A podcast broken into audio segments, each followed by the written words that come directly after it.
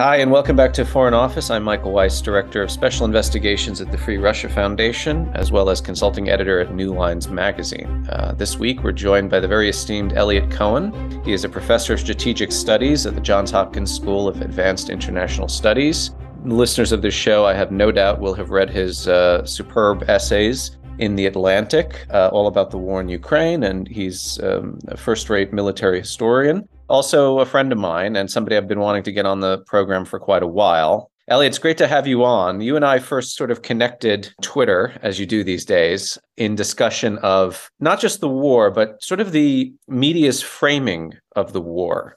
I think we were both of the same opinion that, in fact, whereas there was a lot of strange, almost counterintuitive opinion that that the U.S. had been quite bullish on Ukraine and and was pushing it into sort of more robust conflict with Russia. We believe that actually, no, the US and the West in general seem to be quite doom and gloom about Ukraine's prospects. You know, they were incapable of holding Kiev until they did. They were certainly going to be incapable of mounting counteroffensives until they did in Kharkiv and then Kherson. Uh, they wouldn't be able to absorb NATO standard military equipment, including HIMARS, uh, 150 millimeter howitzers, et cetera, et cetera. And as we were logging on to record this episode, it's just been announced, well, two two developments. First, the Biden administration is quote leaning toward sending between I think 50 and 60 M1 Abrams tanks to Ukraine, which is kind of extraordinary and something I in a million years didn't see happening given all the messaging about how difficult the Abrams are to maintain and repair and et cetera. They run on jet fuel and other things, but whatever. Uh, and then the second development, which is perhaps more significant, is that Olaf Scholz, the Chancellor of Germany, has just, or Der Spiegel has just reported that he has agreed to send a company of Leopard tanks to Ukraine directly, as well as authorize the Poles and presumably other nations. I hear the Norwegians are now talking about this to send Leopards themselves. So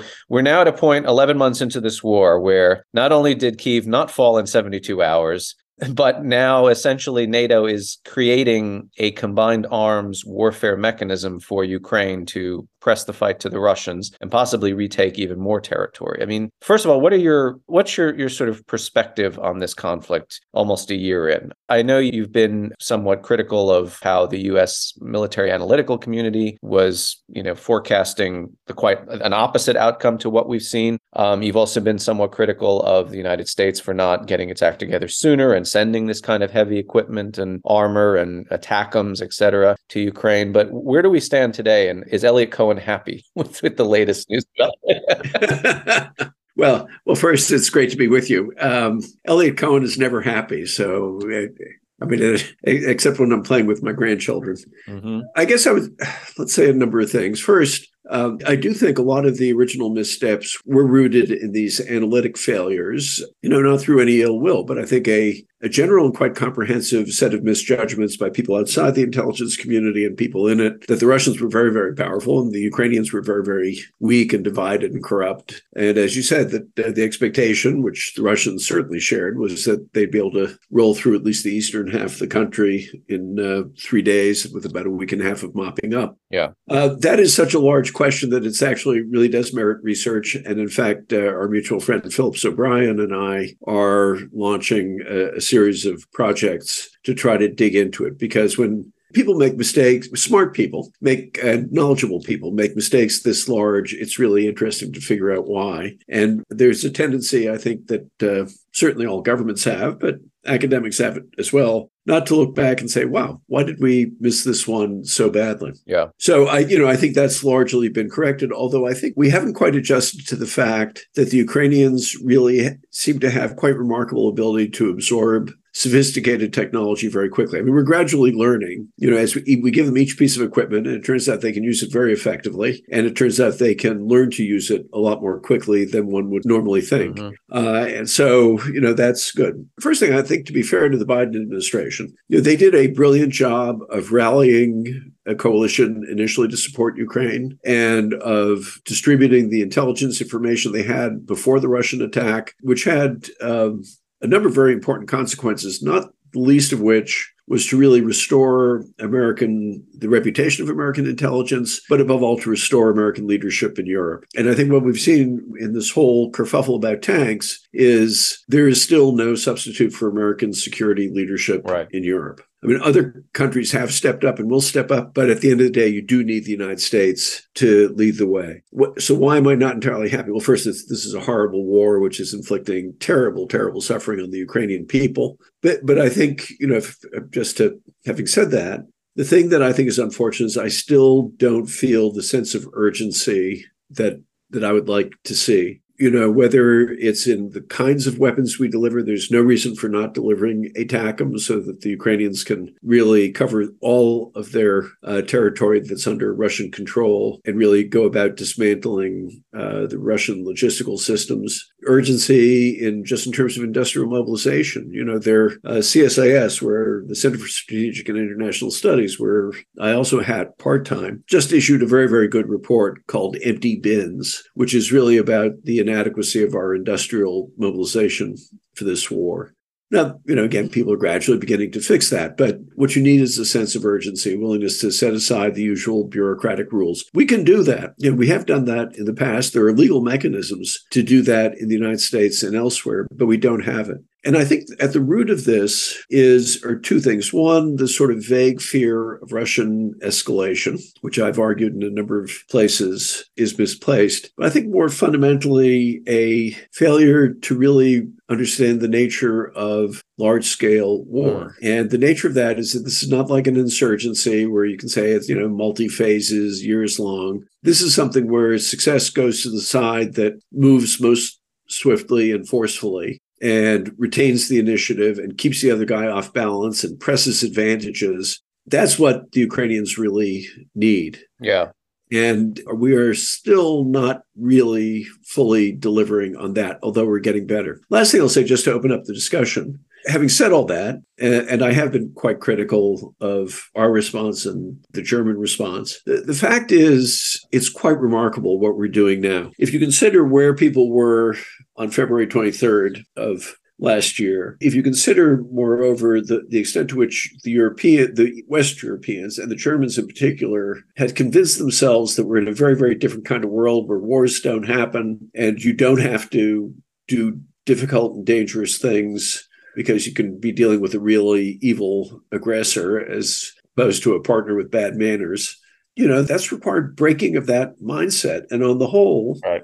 I think one has to say it has happened. And so as I look at the future, I think we will actually be we're doing sort of doing the right thing now, not not enough, not fast enough. I think we'll continue to do the right thing and I think we'll continue to do more of the right thing. Yeah. So that does make me optimistic about where the Ukrainians can go with this even though I think we're in for uh, they are in for a particularly difficult winter, spring, and summer. Yeah, well, it is kind of extraordinary to see, as you say, this sort of evolution of thinking in terms of security assistance, and the fact that this coalition has not really ruptured or or splintered in the way that I think Putin was calculating it would yeah. is really remarkable. I mean, there there are some fissures and cracks, and the Hungarians are being the Hungarians, and as we you know, the Germans the Tur- they yeah. had this whole fandango about tanks, but it's now been resolved positively. And you know, I don't care if they claim credit for doing it and an ass backward and self destructive manner. I mean, the fact that they're doing it is is all that, that really and, matters. And, and to be fair, you, you know, the, the Germans, the big step I think was initially when they began providing lethal aid to the Ukrainians. And that's not just anti aircraft yeah. and anti missile systems, they provided very effective anti tank weapons almost from the very beginning. Yeah. So it means that they've been giving things mm-hmm. which are going to kill Russians. They have never done that before. Right. You know, that's really out of the norm. And in general, what we're doing now is out of the norm. We are doing stuff of a that's of a kind that we didn't do, say, during uh, the Russia's Afghan war, when we were giving lethal aid, to be sure, but not on this scale, and not you know right next to the Russian the Russian homeland. So it's I can understand why it's a it's a bit of a leap for them. Yeah, I mean, there still is, based on some of the reporting I'm working on now, the line I'm getting out of the Biden administration is there has been also an evolution in thinking one of the reasons I've heard it said and I've heard it reported we, we're not providing ATACMS is that this would cross one of Putin's many ever changing red lines, right? But now what I understand is, well, actually, no, it, it's not about that anymore. The, the fear of escalation has diminished as an argument, probably as a result of just demonstrable facts. I mean, Putin has been hit uh, repeatedly. The Kerch Bridge was nearly sunk, or at least one of the um, the spans collapsed into the water. Crimea, Saki Air Base last August was hit pretty uh, heavily. Uh, and not only did this not lead to any kind of palpable escalation on the Russian part, but in some cases, as, as in with Saki, it was just an accident. They don't even attribute it to a, a, kinetic act on the part of the Ukrainians. So there has been this lessening of this lowering of the temperature about fear. And you notice that World War III doesn't get invoked by White House officials anymore. And, and actually, what I find fascinating to your point about industrial mobilization supply chain issue, I'm hearing that the big sticking point on munitions like ATACMS isn't that they're seen as too much of a threat to the Russian side. It's that there is a consideration that when we've provided GMLRS and advanced artillery to the Ukrainians, as you would imagine, and this is no fault of their own, you know, in the process of absorption, they ended up expending ammo on low to mid value targets, right? So they're they're so eager to fire these things at the bad guys, they're not being discriminating in what they're doing. So with ATACMS, because they're more expensive, they're more powerful, there's a concern of well, where are we going to get them, and how the how selective will the Ukrainians be in terms of how they use it? Which again is progress, right? It's not about you know we cannot do this; it's how do we do it effectively. So that's you know that that seems to be uh, moving along.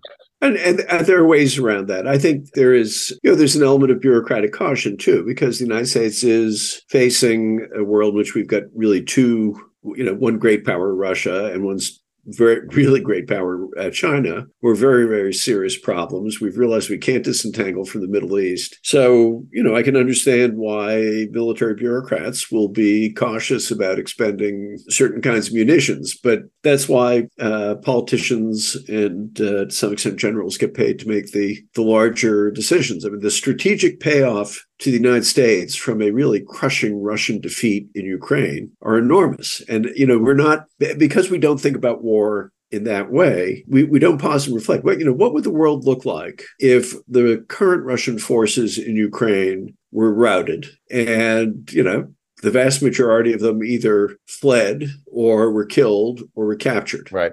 And the answer is, it would, from our point of view, it would be a much better uh, world. It would be a world in which there would undoubtedly be internal turmoil in Russia because it would be a huge humiliation. Russia has a history of turning in on itself after a big defeat. It would be very, very sobering for the Chinese as they think about Taiwan. It would reaffirm European unity uh, in important ways. It would certainly liberate Ukraine and enable Ukraine to be begin reconstruction you know, undoubtedly enhances the prestige of Western, but specifically American military power and uh, and intelligence. So there is a very high payoff from a really smashing victory, which may well be within our reach if we do the right things. Yeah.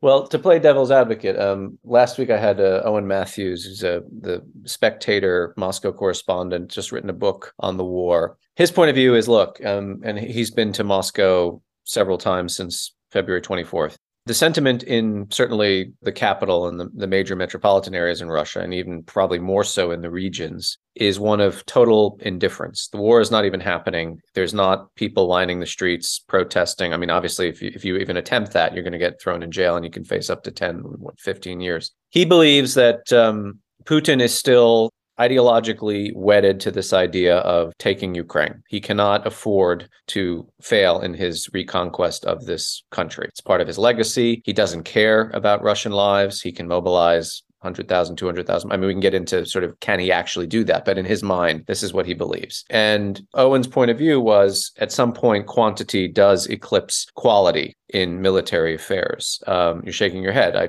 explain. You don't think that yeah. Uh, it's a quantity of a certain kind. A bunch of poorly trained, badly equipped, unscared, unmotivated, badly led Amer- Russian soldiers. That's just targets for Ukrainian artillery. And they'll you know what he he could end up doing is just getting tens of thousands more killed. We're not dealing with the mongol hordes or you know medieval warfare. And even in medieval warfare actually you know you had very lopsided victories. And the british were outnumbered at agincourt. You know it, it, a lot depends on you know the quality of the force and their motivation and determination. And i think all the indications coming out of russia is they cannot do a really serious mobilization either. They can probably get bodies out there right.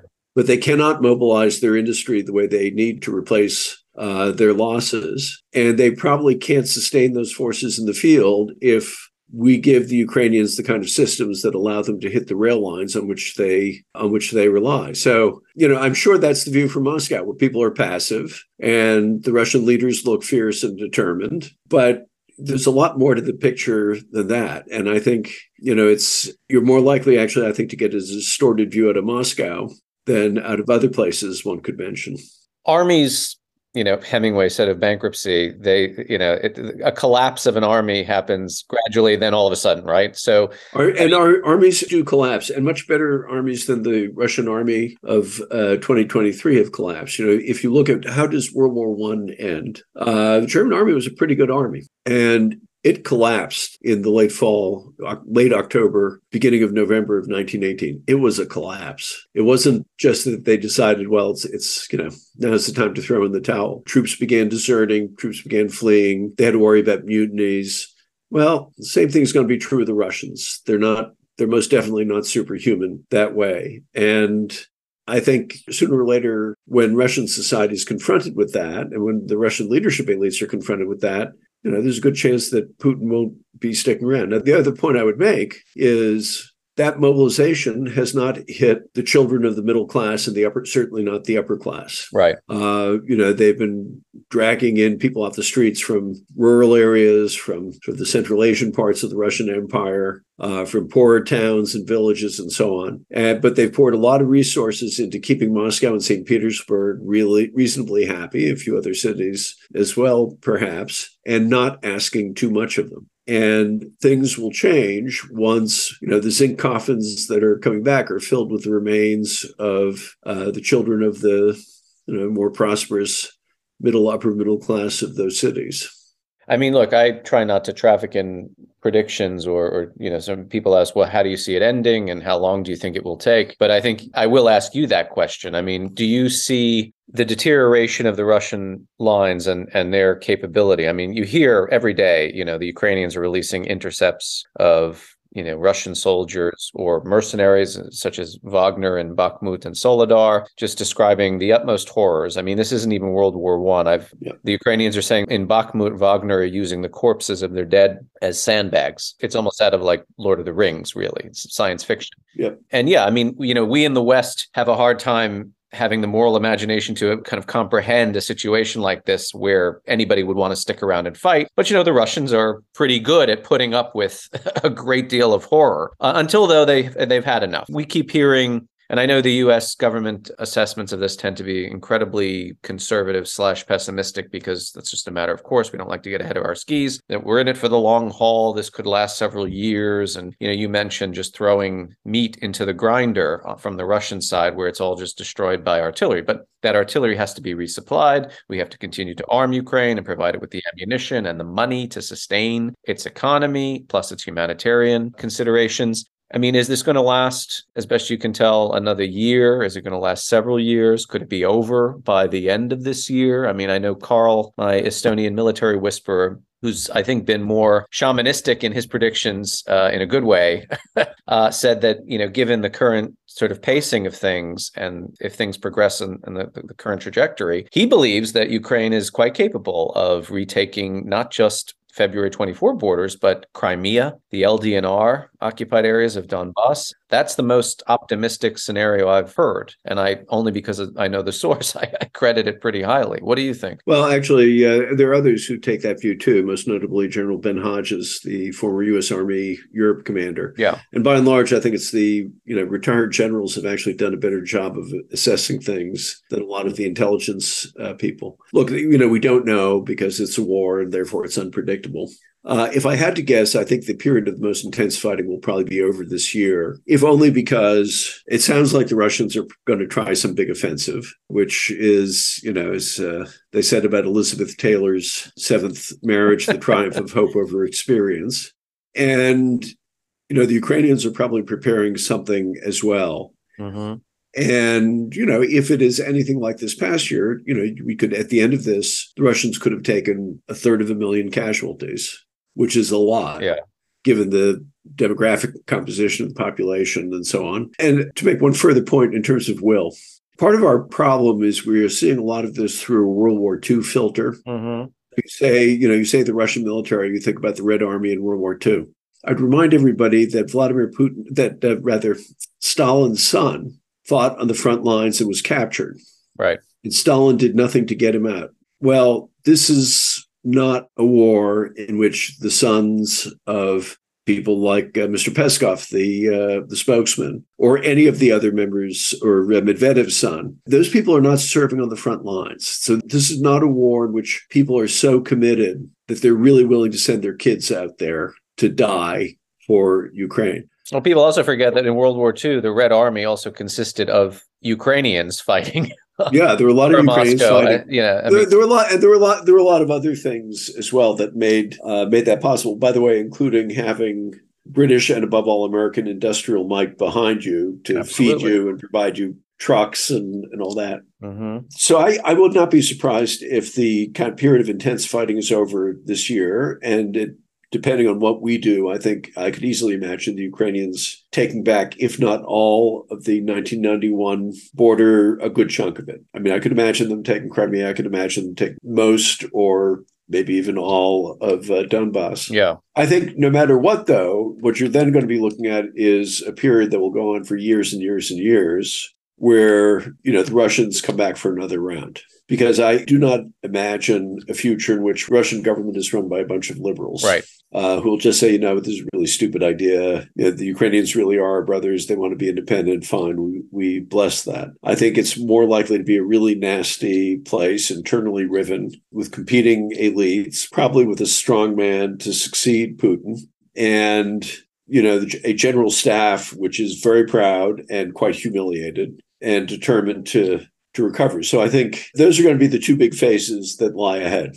Uh, a period of intense fighting, which you know you have to say would probably go on for at least through the fall, and then, but maybe longer, maybe less, who knows? And then a prolonged standoff in which the challenges become somewhat different, which are really how do you rebuild Ukraine? How do you kind of strengthen them so this a repeat of this doesn't look at all promising to the Russians? Well, I mean, there is already an argument, perhaps premature, although I actually don't think so, about look, this landmass called Russia is not going to disappear. And if your sort of forecast is correct, things could get even worse internally and therefore more threatening externally. You know, should Putin fall, if a guy like Patrushev takes over, um, I mean, just take a. Re- I don't quite think. I mean, that's obviously that's certainly conceivable, but I think it's equally conceivable that the place goes through an internal period of turmoil. You know, one thing that strikes me the rise of the Wagner Group and uh, what's his name, Prigozhin,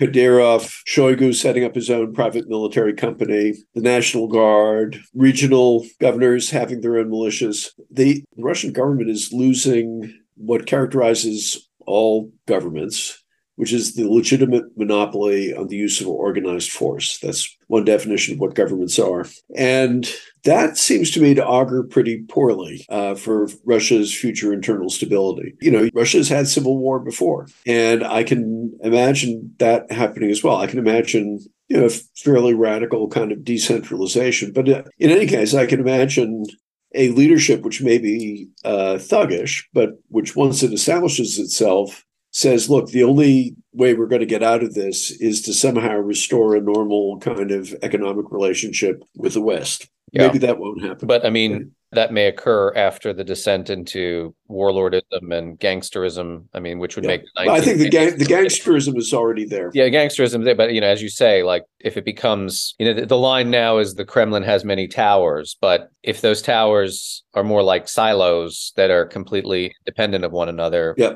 who knows? I mean, I look, I've been told by US officials that the real story to pay attention to is this faction fight that's now taking place. You mentioned Yevgeny Prigozhin. He's positioning himself almost in a Qasem Soleimani style manner uh, for a political role. So it seems, right? Whether or not he has a constituency there, he certainly seems to be wanting to build one with this um, just ridiculous campaign in Bakhmut and Soledar, you know, already. So I, I, agree it could very well go that way. But I mean, the, the bigger question I was asking is the West will need to have a Russia policy at some point, right? Yeah. And right now, you know, it seems like we're still okay. We have to sort of cautiously finesse or manage this Putin issue or phenomenon, whilst also getting more and more um, confident about Ukraine's ability to push the Russians out. But point, I, well, I, I think that you're raising a very important point. You know, the official uh, strategy documents of the U.S. government talk about things like constraining Russia they don't really wrestle with the fact that we're just dealing with a different Russia. I mean, of all people, I would uh, quote Dmitry Trenin, who was the head of uh, Carnegie Endowment's Moscow office, who for, for we, years known as the liberal wing of the GRU, and and uh, yeah, and who was the not he, so liberal was, now. he was the, the reasonable guy, right? Know? But as you say, a, a GRU colonel. So he had this very long piece, which is quite interesting, which he kind of admits a lot of the really big screw ups. But then you know what he says and i think this is the point that people really have to focus on. He says look this is a, a complete rupture with the west. He said that we're not going back to where we were before. And i think that's right. And that what that means is that western policymakers have to say okay that's now the world that we're in. We're not going to not just not going to go back to february 23rd we're not going to go back to february 23rd 1987 before the end of the Cold War. We're not even going to go back to February 23rd, 1977, during when the Cold War was in a, a very difficult phase. I mean, this is not going to be a regime you can partner with on anything. Well, I mean, you know, coming back to this point, you know, the conflation kind of Western imagination between the Soviet Union and the Russian Federation. Yes. Is a da- dangerous one and a misguided one. You know, you mentioned lend lease and you know Western industrial power helping the Soviets defeat Hitler. Lend lease now. I mean, I'm not just talking about the Biden administration's version of it, but Western security assistance. If you look at the the the bulk of it, sort of per capita, it's all coming from either former republics of the Soviet Union or Warsaw Pact nations, right? The former Soviet Empire is now helping one of its own, Ukraine,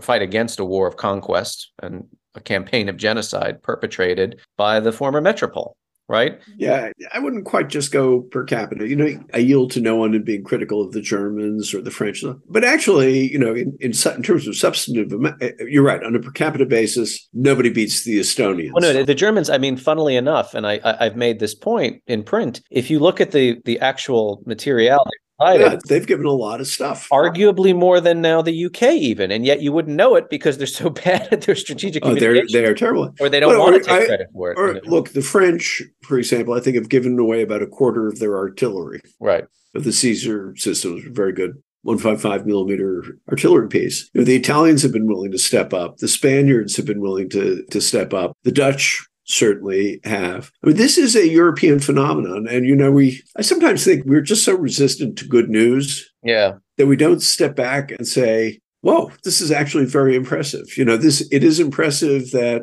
after all those years of jawboning the Europeans about defense spending, yeah, they're actually going to beat their 2% targets. Now, will they be slow about it? Will they not do what we want? Yeah, sure. But that's not the point. I mean, the point is this is a dramatic change from where we are, where, where we were. And our challenge is to be say, okay, that's happened. Let's seize the moment.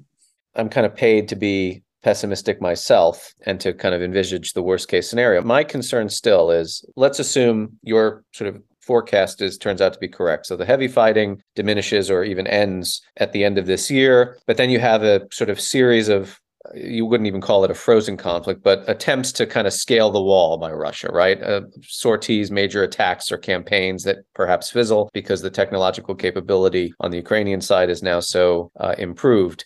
My fear is that all of this European resolve, cohesion, newly discovered unity begins to dissipate and people already you hear i mean you know there was that reporting that i forget who it was in the german government who as of february 23 was saying well we just hope it get the russians do this really quickly so we can get back to business as usual right and I know that argument is not as saleable now for moral reasons and also strategic ones, but I, I, still hear it. It's still background noise. We will have to revert to a status quo ante. Your argument that we shouldn't treat Russia as we did even in 1989 or 1997, I fear that that's not going to be the conventional wisdom all across Europe. Uh, including in the countries that are doing quite a lot to help Ukraine at the moment. You know, conceivably, but uh, that is where leadership comes in you know, I, I just refuse to view any of these things as predetermined. Sure. That's why I'm I tend to be more unhappy than pessimistic. Leadership has the ability to transform things. And, you know, and I think and leadership that of a kind that's certainly not beyond this administration. It was the Biden administration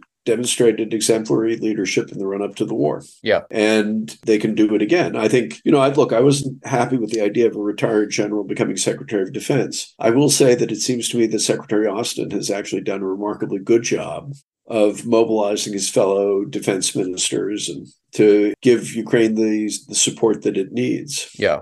I think he is. Yeah, I think he is. Well, he seems to be more forward leaning than other members of the administration. I mean, look, even Emmanuel Macron is personally very invested in Zelensky. He likes Zelensky. He admires Zelensky. He has modeled his fashion sense in the run up to re-election on Zelensky. But I think the argument he has made, kind of quietly behind closed doors, is you know I'm more hawkish on Russia than my country, and I have to kind of walk this knife edge between. Yeah. But you know that notwithstanding, the the French have done remarkably well. And I mean, they may even now give Leclerc tanks just to kind of round off this trio of of main battle tanks for combined armed warfare, which is again extraordinary that they'd be even thought to do such a thing uh, a year into this conflict. But in terms of leadership, I guess this is the kind of you know the, the big variable here because we're not. I would argue we're not completely out of the woods in the United States in terms of a return to. I mean, I know you were a, a never Trump Republican, floated a letter telling people don't yeah, serve I was, I, you know. I was one of the first ones. You were. And um, you know look i mean I, I look at the news cycle and i think okay i don't see his campaign such as it is isn't really going anywhere. He possibly is facing indictments, lawsuits galore, all of these things. But then I'm I'm worried. Look, there, as you said, there's nothing is predetermined. If Joe Biden runs for reelection, which it seems like he's going to do, there's no guarantee he will win. I can absolutely see, and I would heartily expect the Russians to get up to all kinds of shenanigans this election cycle because now they have nothing to constrain them, uh, and they want revenge. I mean, you know, what happens if we don't have a president who cares as much about Ukraine and is willing to, as you put it earlier, corral other Western leaders into caring or pretending well, to care? that is, uh, you know, it's a legitimate uh, concern. It's one of the reasons why they need to act with a sense of urgency now. Right. You know, that election. Yeah. Right. The election's not till November of 2024. Right. So what that means is you've got over a year and a half, actually more than that. You have almost two years to really clinch this. And although, you know, parts of the Republican Party are extremely troubling on Ukraine, other parts are not. So, you know, Mike McCaul, chairman of the House Foreign Relations Committee, he's fine on Ukraine. Mike Rogers is the chairman of the House Armed Services Committee, fine on Ukraine. Lindsey Graham, who, you know, I really have my issues with because of his relationship with Trump, is positively ferocious on Ukraine. So again, again, these are all things which are in our power to do something about. I also think it's really important not to obsess about how things can go wrong, because in any war, lots and lots of things can go wrong.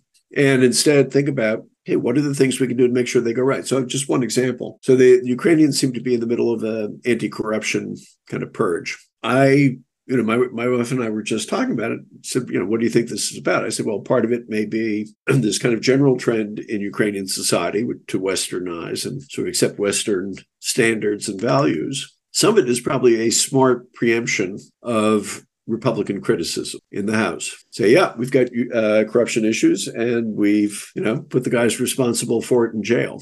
Well, I see the third possibility, uh, which is Western intelligence, namely American intelligence, saying, look, we're giving you all this stuff. We see problems in your institutions. You know, we can't afford politically to keep giving you stuff if you have elements that are just going to steal it. So get your act together. And what's important there is that the Ukrainians recognize it and act accordingly. Right. Which they seem to be doing. So I um I mean, all these dangers exist. But at the end of the day, you know, here's the question you should always ask yourself, and your listeners should always ask themselves which hand would you rather play? Putin's hand or the West plus Ukraine's hand? And there's no doubt in my mind, I'd rather play our hand. Yeah. Well, on that ringing note of endorsement for Western um, continued resolve and, and moral leadership. I know you have to run, Eliot, but uh, it's been great having you on, and uh, we must have you back soon to see if your, if the very least, your prophecy of how this thing is going to go pans out. It's and if it doesn't, to prophecy, you got wrong. well, look, eh, I'll just reiterate: in war, everybody gets something profoundly wrong. Sure. And and so eh, the issue is not to try to make sure that doesn't happen. It's who is quicker at recognizing when they've been making a mistake and able to face it and adjust to it. And I think at the end of the day, this is the great advantage that free societies have that for a whole bunch of reasons, you're more likely to have leaders who will either face facts on their own or be forced to face facts. Nobody's going to force Vladimir Putin to face facts until the very end. Right. So that's it's the advantage we have, and we should be uh, mindful of it and grateful for it. I'm very happy to see that so-called war fatigue hasn't really set in. Um, populations from our country to the UK for sure, but also European nations that were seen as somewhat wobbly are still very committed and still very focused on the TikTok of what's happening. I have no patience for the idea of war fatigue unless you're sending a son or daughter off to war. Yeah. Which which I've done. So it uh, you know, when people talked about Americans being war fatigued, you know, during Iraq and Afghanistan, my line was always if you've got a son or a daughter, husband or wife, or father or mother over there, sure, I understand. That's uh, you, you know, you're entitled. There's also something a little bit perverse about war fatigue for a war that you and your own country are not fighting itself. Yeah, and and you should have no patience with it. Yeah. So anyway, Eliot, thanks so much for doing this. It was great, and we'll have you back again soon. You've been listening to Foreign Office. I'm Michael Weiss, Director of Special Investigations at the Free Russia Foundation. And my guest this week is, or has been, Eliot Cohen, a professor of strategic studies at Johns Hopkins School of Advanced International Studies. Uh, thanks again. We'll see you next time.